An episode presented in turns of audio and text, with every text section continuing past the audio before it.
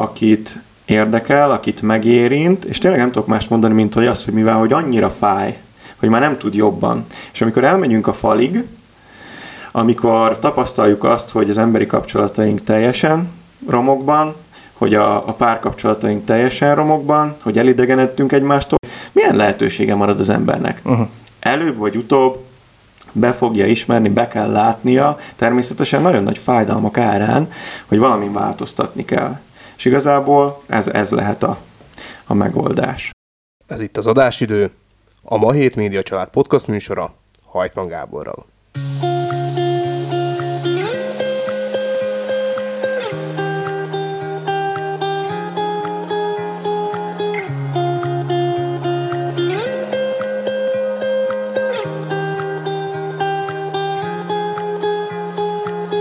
Felgyorsult világunkban elhanyagoltak az emberi kapcsolatok. Vajon mi lehet ennek az oka? Miért nem merünk beszélni érzéseinkről? Hogyan tudjuk kezelni traumáinkat? Miért fontos többet foglalkozni önmagunkkal, és milyen helyes módszerek vezetnek önismeretünk fejlődésére? Német Nikolasz érzelmi intelligencia és személyiségfejlesztővel ezeket a témákat boncolgattuk.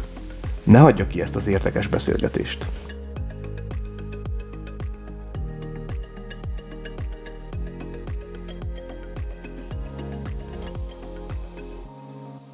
Üdvözlöm az adásidő hallgatóit, és köszöntöm mai vendégemet, Német Nikolasz, érzelmi intelligencia és személyiségfejlesztőt, remélem jól mondtam. Szervusz, Nikolasz. Igen, szervusz, én is köszöntök mindenkit. Hát Nikolasz, ahogy előbb is említettem, te ugye személyiségfejlesztéssel, önismerettel, érzelmi intelligenciával foglalkozol. Mit akar ez pontosan? Meséld el, hogy eh, tulajdonképpen te mivel is foglalkozol? Ez a szakma, a személyiségfejlesztő szakma, az mondhatni, hogy egy eléggé új fogalom nálunk. Én Magyarországon végeztem Győrben, 2017-ben Győrött uh, indult a Személyiségfejlesztő Akadémia, ami egy felsőoktatási intézmény mondhatni, nem akkor fogadta el a minisztérium, akkor akkreditálták, és uh, alapcélul azt tűzte ki, hogy egy gyakorlatorientált képzést tudjon adni, hogy miért volt ez fontos. Hát egy pár egyetemet már én is elvégeztem, vagy aki járt iskolába, hát gondolom mindenki tapasztalta, hogy sajnos az oktatás ügyünk úgy épül fel, hogy tényleg elmélet-elmélet hátán, és nagyon szép meg jó elméletben, de amikor ugye egy gyakorlati része kerül a dolog, akkor viszont van a lefagyás, hogy ha csak a nyelvet veszem alapul, ismerem a szabályokat, ja csak beszélni nem tudok. És azért ez sok egyetemi képzésnek is a, a negatívuma, úgyhogy arra fókuszált, hogy egy olyan gyakorlatorientált, lélektani ismeretekkel, megalapozott pszichoterápiai módszerekkel felszerelt szakembereket képezzen, aki aztán tud is mit kezdeni a, a klientúrájával. Tehát akkor jól értem, van ilyen képzés, és, és elég gyakori ez Magyarországon? Vagy hol lehet ezzel elhelyezkedni? Mivel, hogy nagyon friss a történet, ezért még tényleg ismerkednek, mint Magyarországon, nálunk meg Szlovákiában még inkább hmm. ezzel a fogalommal. Tehát itt Szlovákiában nincs is e, ilyen, ilyen képzés, ilyen szak, vagy nem? Nincs, nincs, nem nincs. Tudom, csak Magyarországon. Itt alternatívák Aha. vannak, igen. Ugye fontos hangsúlyozni, hogy, hogy ott akreditált és államilag elismert ez a történet. Itt nálunk még csak ismerkednek ezzel a fogalommal. Ez azt jelenti, hogy ott el is helyezkedhet bárki, ugye működhet személyiségfejlesztőként, bejegyzett személyiségfejlesztőként. Hát még itt ilyen alternatívákat kell neki találni, hogyha szeretne ezzel foglalkozni valamilyen úton, módon. Itt opció lehet egy, egy mediációnak az elvégzése, vagy coachingnak az elvégzése, és aztán azon belül foglalkozni, mint hogy személyiségfejlesztéssel.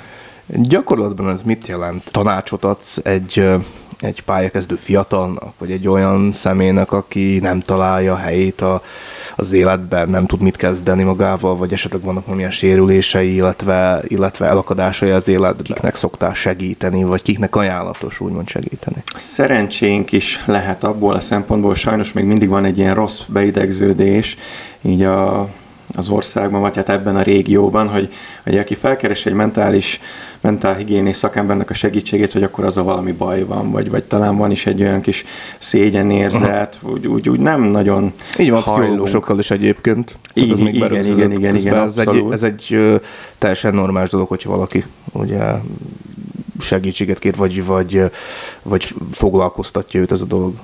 Sajnos, még egyszer hangsúlyozom, holott azért nyugaton ez már teljesen elfogadott Akkor és így normális. a kételjeket így azért hallgatókkal. Igen, hogy- igen, igen, igen, igen, hogy ugye mindenkinek van egy, egy házi terapeutája, és Pontosan. akkor rendben, hogy van egy probléma, akkor megbeszélem vele. Úgyhogy ami miatt mondom, hogy lehet, hogy még szerencsénk is lesz hosszabb távon, ugyanis ha valaki ezt meghallja, nem biztos, hogy ugyanazokat az asszociációkat fűzi hozzá, mint mondjuk egy pszichológushoz, pszichiáterhez, holott azért óriási átfedés van ezen szakmák között. Érdemes elmondani, amit a gyakorlati orientált képzésről, vagy gyakorlatorientált képzésről mondtam, hogy ez miért lényeges. Az alapító tagjai, a Személyiségfejlesztő Akadémiának Győröte, Stipkovics Erika, klinikai szakpszichológus és Weiss Ildikó családállító, ugye tapasztalják, és Erika, akihez szupervízióba képzett pszichológus hallgatók például a kokáért járnak, jártak, Szokta volt mondani, hogy, hogy igen, hogy ugyanez a probléma, mint mindenütt másod, hogy óriási elméleti tudással rendelkeznek azok a végzett hallgatók, de hát nem igazán mentek rá az egyetemi képzésen arra, hogy akkor kliensekkel foglalkozunk, mi önmagunk is terápiában például, elmélyedjünk, vagy esetleg csoportterápiában, és a Személyiségfejlesztő Akadémia nekem azt adta, és azért nagyon élveztem minden egyes napját, minden egyes percét, hogy, hogy, hogy az első pillanattól be voltunk dobva a mély vízbe, és szituációkkal találkoztunk egymáson, végeztük az ott megtanult alapvetően Tehát pszichoterápiás szerepjátékokat módszertanokat. játszottatok, ha jól értem, vagy, vagy bizonyos helyzeteket teremtettetek, játszottatok meg.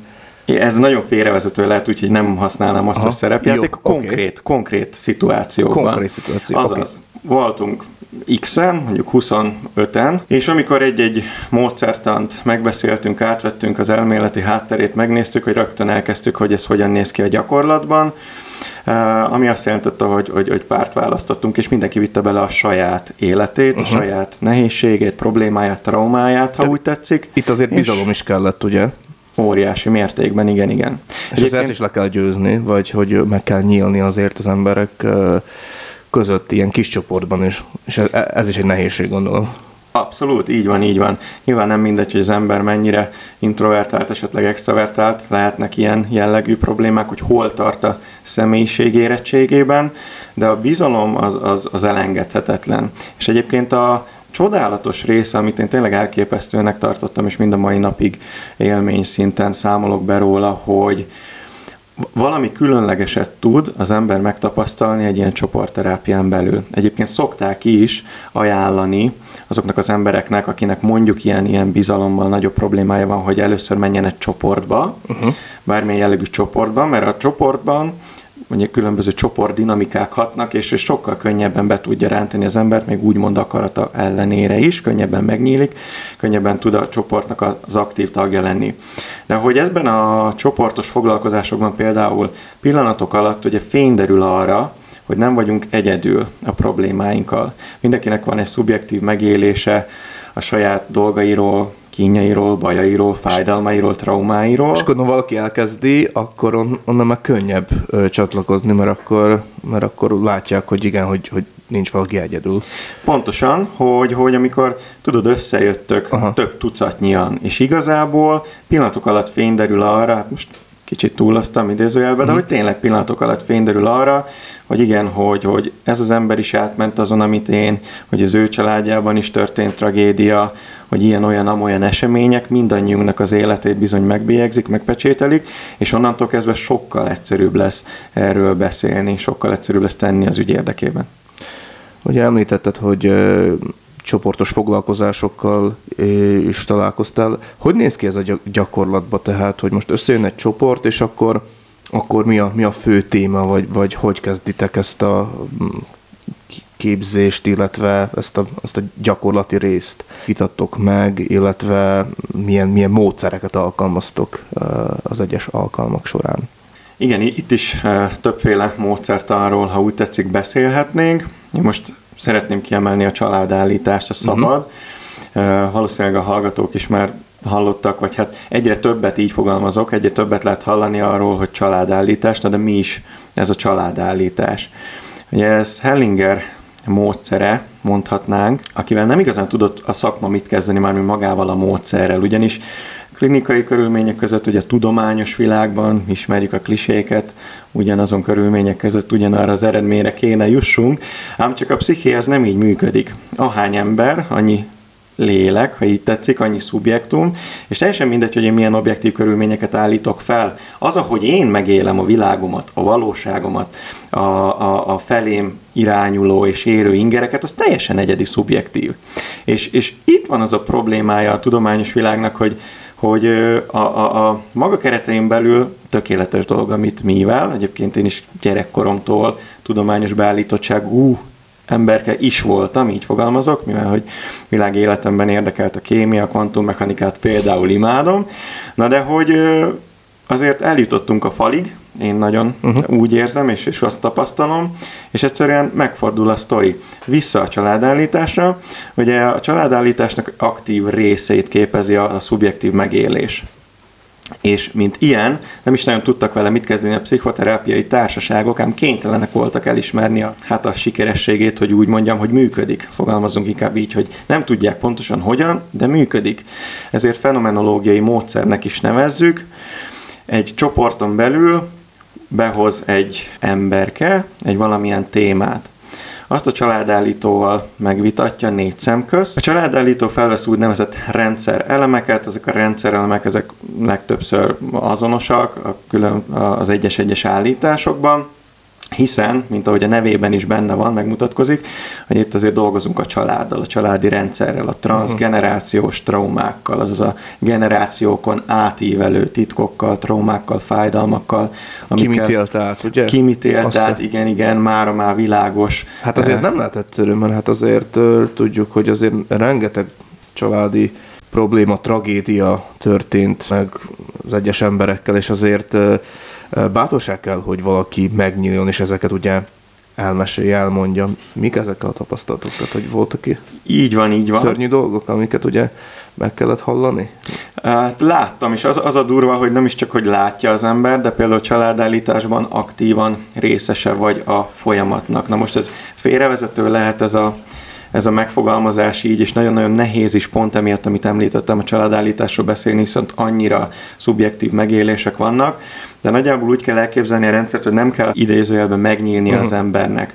Ott a vezető, a családállító és a kliens között elhangoztak a lényeges információk, és beindul egyfajta csoportdinamikai mozgolódás, beindul egyfajta szimbolikus látásmód, amit ugye mi személyiségfejlesztőként megtanulunk, analógiás látásmód, hálózatszerű gondolkodás, és láthatóvá válnak olyan minták, mintázatok, amik nem biztos, hogy egy laikus ember számára is annyira egyértelműek, és mivel energetikailag vagyunk benne a történetben, ezért sokszor előfordul az, sőt, hát szinte kivétel nélkül mindig, hogyha valaki csak elmegy, mint hogy résztvevője szeretne ennek a folyamatnak lenni, hogy nem tudja megmondani, honnan jött az az érzés belé, honnan származik, miért vált hirtelen valaki szimpatikussá, vagy esetleg antipatikussá. Tehát az adott helyzetek kihozzák ezeket a dolgokat, feltörnek. Igen, igen, igen, igen, igen. Aha. Innen származik ez a fenomenológiai rész, hogy, hogy történik valami, uh-huh. nem egészen tudjuk pontosan meghatározni, hogy micsoda,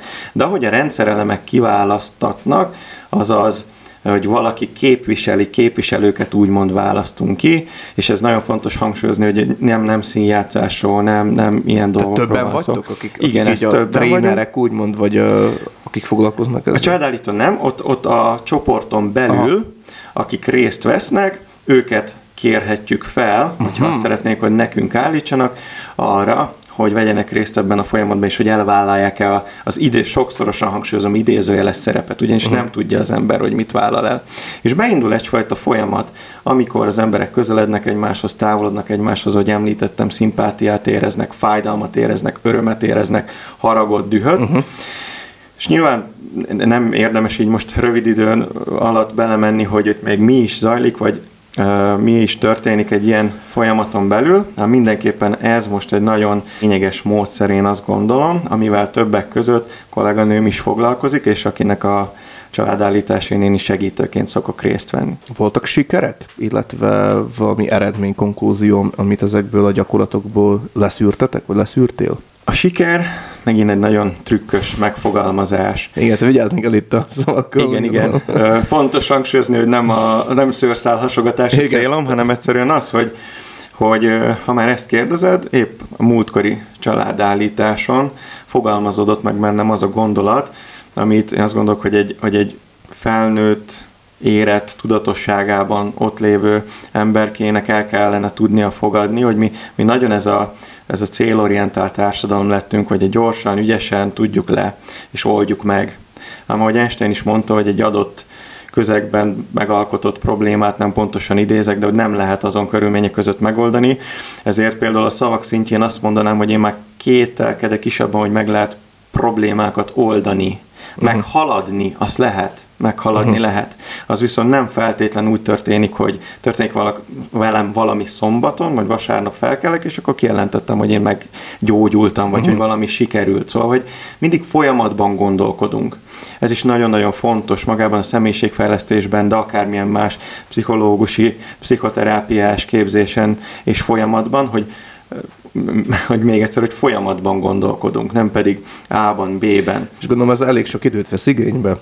Természetesen. Érdemes hozzátenni azt is, hogy valójában azért rémegyszerűen és könnyen belátható, hogyha én vagyok egy 30-40-50 éves férfi vagy nő, és egész életemben volt valamiféle gyökér problémám. Uh-huh amivel nem birkóztam, sőt adott esetben még rosszabb a helyzet, hiszen hogyha nem oldok valamit, ugye akkor van egy pár énvédő mechanizmus, ugye a szakma így nevezi, amit alkalmazhatok aha, idézőjelben, aha. igen, Ugye ezek tudattalan folyamatok, és nagyjából azt a célt szolgálják, hogy a psziché így egyben maradjon, hogy úgy, úgy rendben át tudjam vészelni a napjaimat.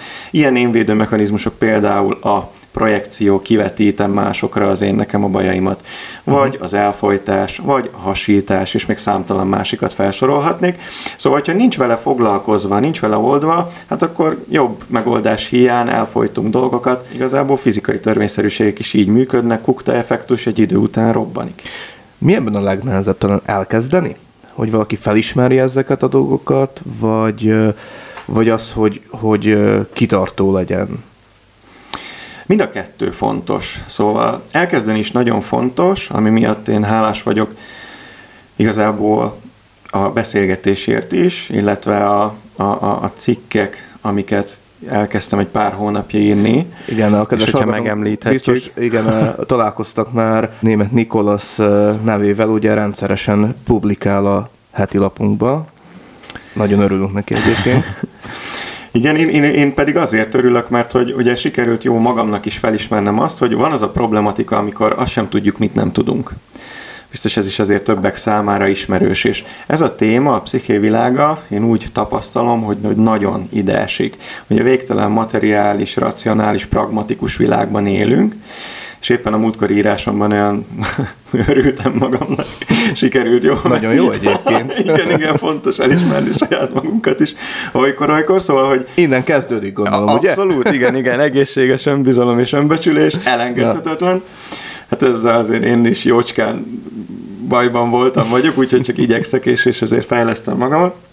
De hogy, hogy milyen, milyen ironikus, hogy, hogy sokan, akik ilyen végtelen racionálisan, pragmatikusan gondolkodnak, azért nem érzik ezt a témát közel magukhoz, vagy egyenesen idegenkednek, hiszen ez olyan megfoghatatlan. Ugye ennyit tudunk, hogy hát most mégis a psziché, lélek, nem is nagyon értjük magát a fogalmat, fogalmakat. Sokan tabut témaként is kezelik ezt, meg hát ugye, ahogy, ahogy említettük, hogy valaki lehet, hogy csak azért fordul pszichológus, mert valami baj van vele, vagy, vagy nem normális, igen, tegyük föl, és, igen. és ezek, ezek tényleg olyan kételyek, amiket, amiket el kell oszlatni, hogy... Vagy mert küldi az asszony, igen. vagy a férj, vagy mert megfenyegetik idézőjelben, ha nem teszed ezt, akkor... Na de, igen, na de igen, saját igen. önszántukból kell, kell, hogy jöjjünk, tehát rátaláljunk ezekre a dolgokra, ugye gondolom ezzel te is egyetértesz? Persze, persze, az az ildomos.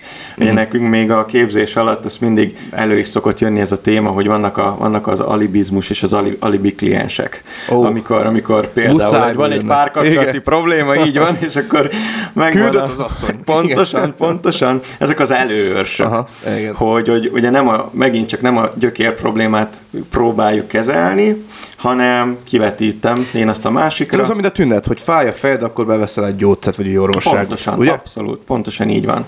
Szóval, hogy visszatérve, hogy milyen izgalmas, hogy, hogy azt gondolja egy adott esetben racionális emberke, vagy egy materiális gondolkodású emberke, hogy ezen én nem tudok mit kezdeni, ezért nem is létezik, vagy, vagy nem, nem tartom feltétlenül szimpatikusnak, holott, ha tudnánk, és ez volt a megfogalmazásomnak a lényege, hogy a psziché szintjén pontosan ugyanolyan törvényszerűségek játszanak, mint például fizikai szinten. Uh-huh. Talán a különbség, és a pszichodinamikának hívjuk ezt, talán a különbség annyi, hogy még a fizikális szinten sokkal időben, térben előbb és gyorsabban, és, és ha úgy tetszik, instant módon lejátszódnak ezek, a, ezek az okokozati összefüggések, még a psziché szintjén az azért nem egészen így szokott működni. Elfolytunk, hasítunk, jönnek a jelek, még tovább folytunk, még tovább hasítunk, aztán például, hogy megjelenik valamiféle fizikai betegség, vagy tönkre mennek az emberi uh-huh. kapcsolataink, vagy megromlik a párkapcsolatunk, de hogy ugyanazok az okokozati összefüggésenek játszanak szerepet, csak nehezebb nyakon csípni. És hogyha valamit nehezebb nyakon csípni, mint ahogy már említettük, mivel hogy nem laboratóriumi körülmény, hát akkor ott néhányoknak kiakadhat a biztosíték. Szerinted mi a legfontosabb eleme az, ezeknél a ö, képzéseknél, illetve terápiáknál, hogy ugye fogalmaztál is? Mi a, mi a kulcs? Tehát, hogy, hogy az őszinte beszéd, illetve a, a pontos probléma feltárása?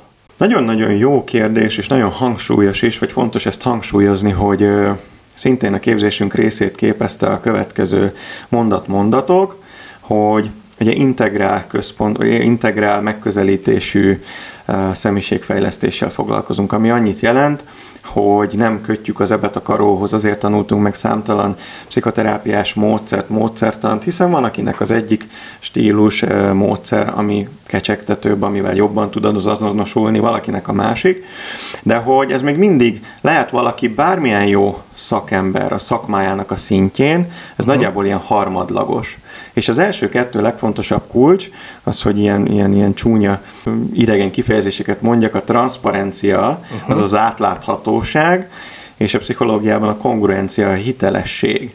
Ugyanis, hogyha én, aki segítségre szorulok, elmegyek egy fejlesztőhöz, és azt tapasztalom, azt érzékelem, hogy egy boltiszik vizet prédikál, Aha. avagy nem érzem őt őszintének, uh-huh. avagy de, de, de. Szóval ez számtalan egyébként szakmai kérdést felvet, és jogos kérdést is felvet, de hogy itt azért fontos hangsúlyozni, hogy nyilván csak egy olyan ember tud rajtam segíteni, aki legalább már egy szeretett tanárom és mentorom szokta mondani, hogy egy paraszthajszányival előttem jár azon a téren, abban a témában. Szóval nem is nagyon úgy kell ezt elképzelni, mint például, hogyha én matematikus vagyok, akkor világos, hogy jobb leszek annál, mint aki nem az, hanem ténylegesen ö, tapasztalható, hogy mindenkinek ugye vannak vakfoltjai, mindenkinek megvan a maga árnyéka, árnyék személyisége, ugye Jungi fogalom, uh-huh. és, és ez nem olyan, hogy itt kivételek vannak, ez mindenkinek megvan. Ahogy így említetted a matematika tantárgyát, nekem egy film jutott az eszembe, biztos te is láttad a Good Will Huntingot, és ugye ott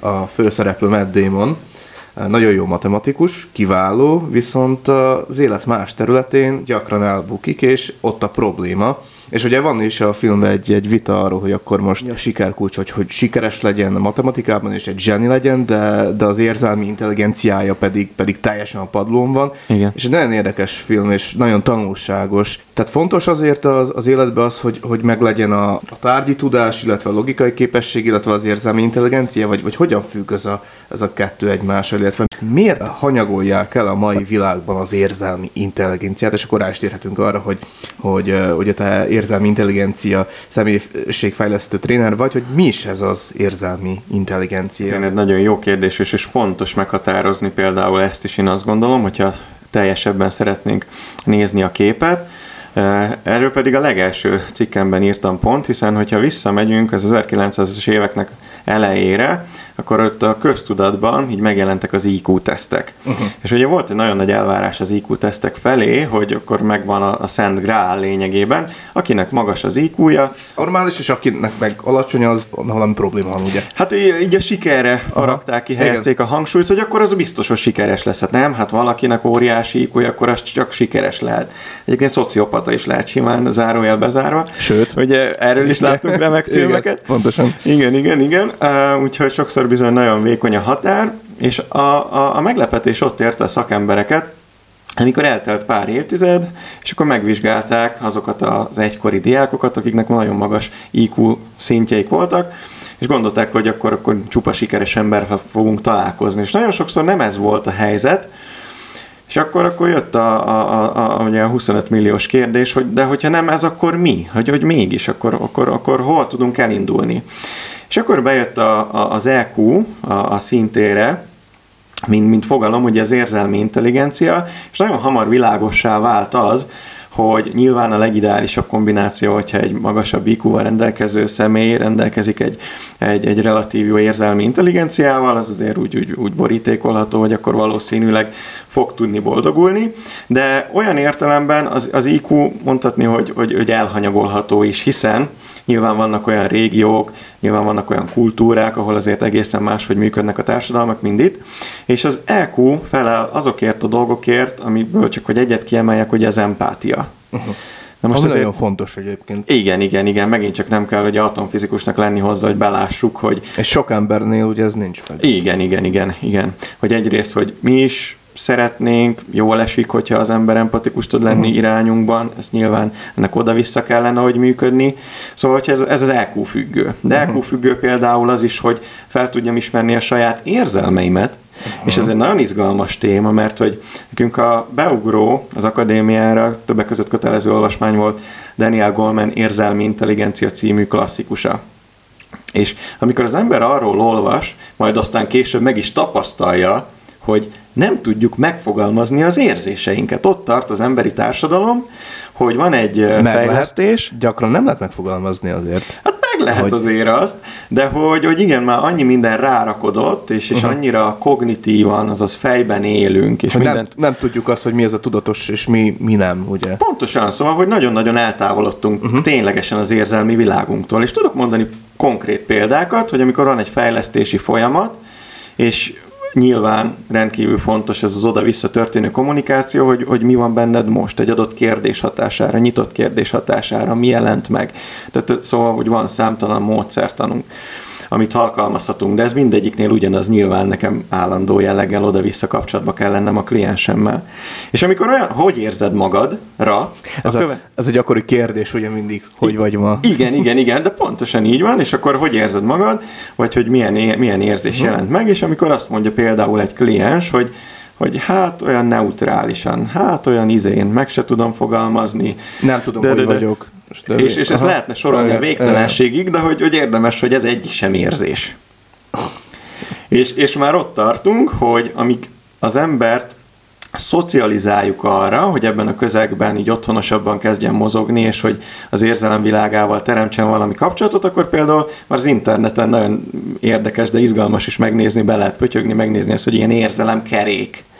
És az érzelem keréken ott vannak hogy az alapérzelmek, és abból aztán kiindulva pedig így a, a, a, az árnyalatai az egyes érzelmeknek, és akkor tessék, válasz egyet, melyik, hogy vagy.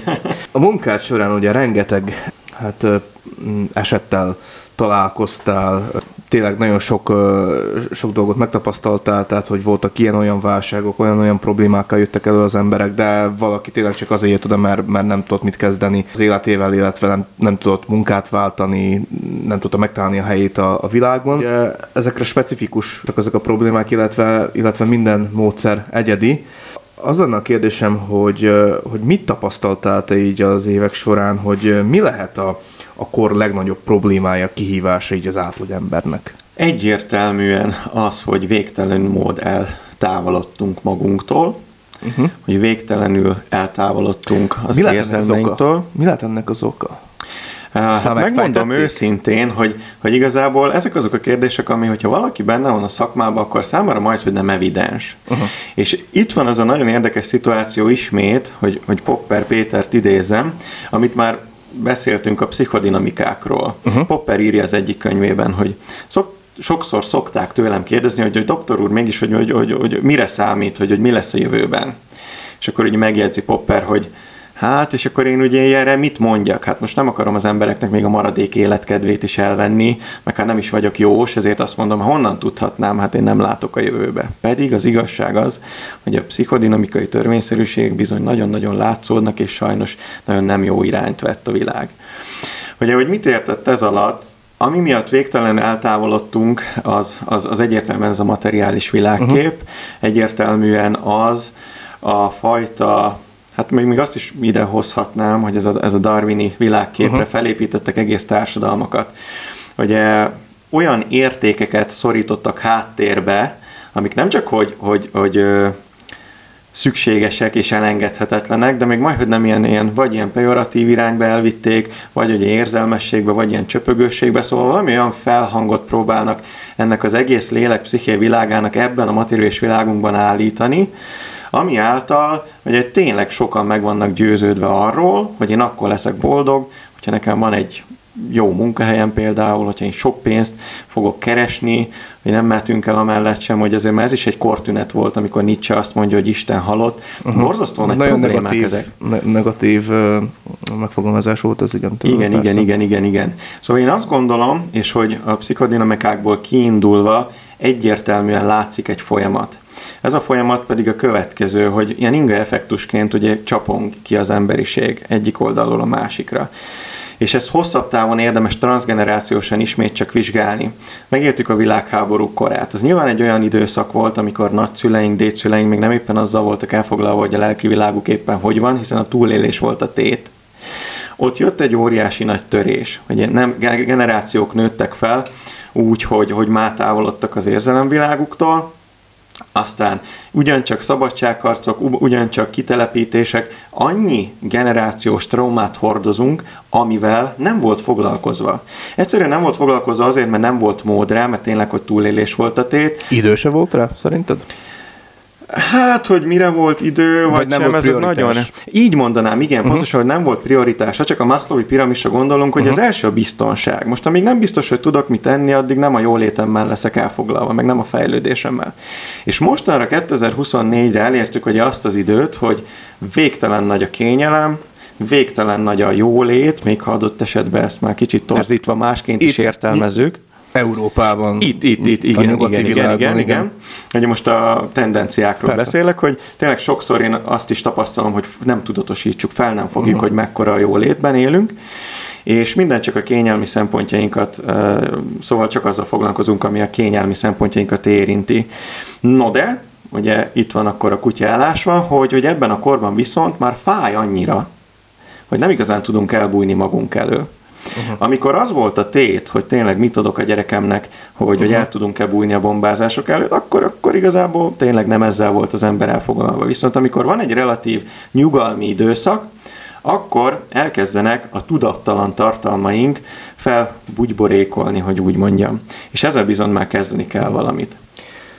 Zárjuk a beszélgetésünket egy, egy ilyen kérdéssel, hogy hogy látotta ezt a folytatást? Tehát van-e fajta bizakodás abban, hogy ez a, ez a tendencia megforduljon, és, és tényleg megtaláljuk ezeket a fontos válaszokat az egyes kérdésekre? Hát nagyszerű kérdés, igazából szerintem ez az, a, a, akire senki nem merne nagyon válaszolni mintázatokat látni, és fontos elmondani, hogy egy kicsit akkor így pozitívan zárjuk ténylegesen, hogy a tendencia mindenképpen azt mutatja, hogy erre igény van.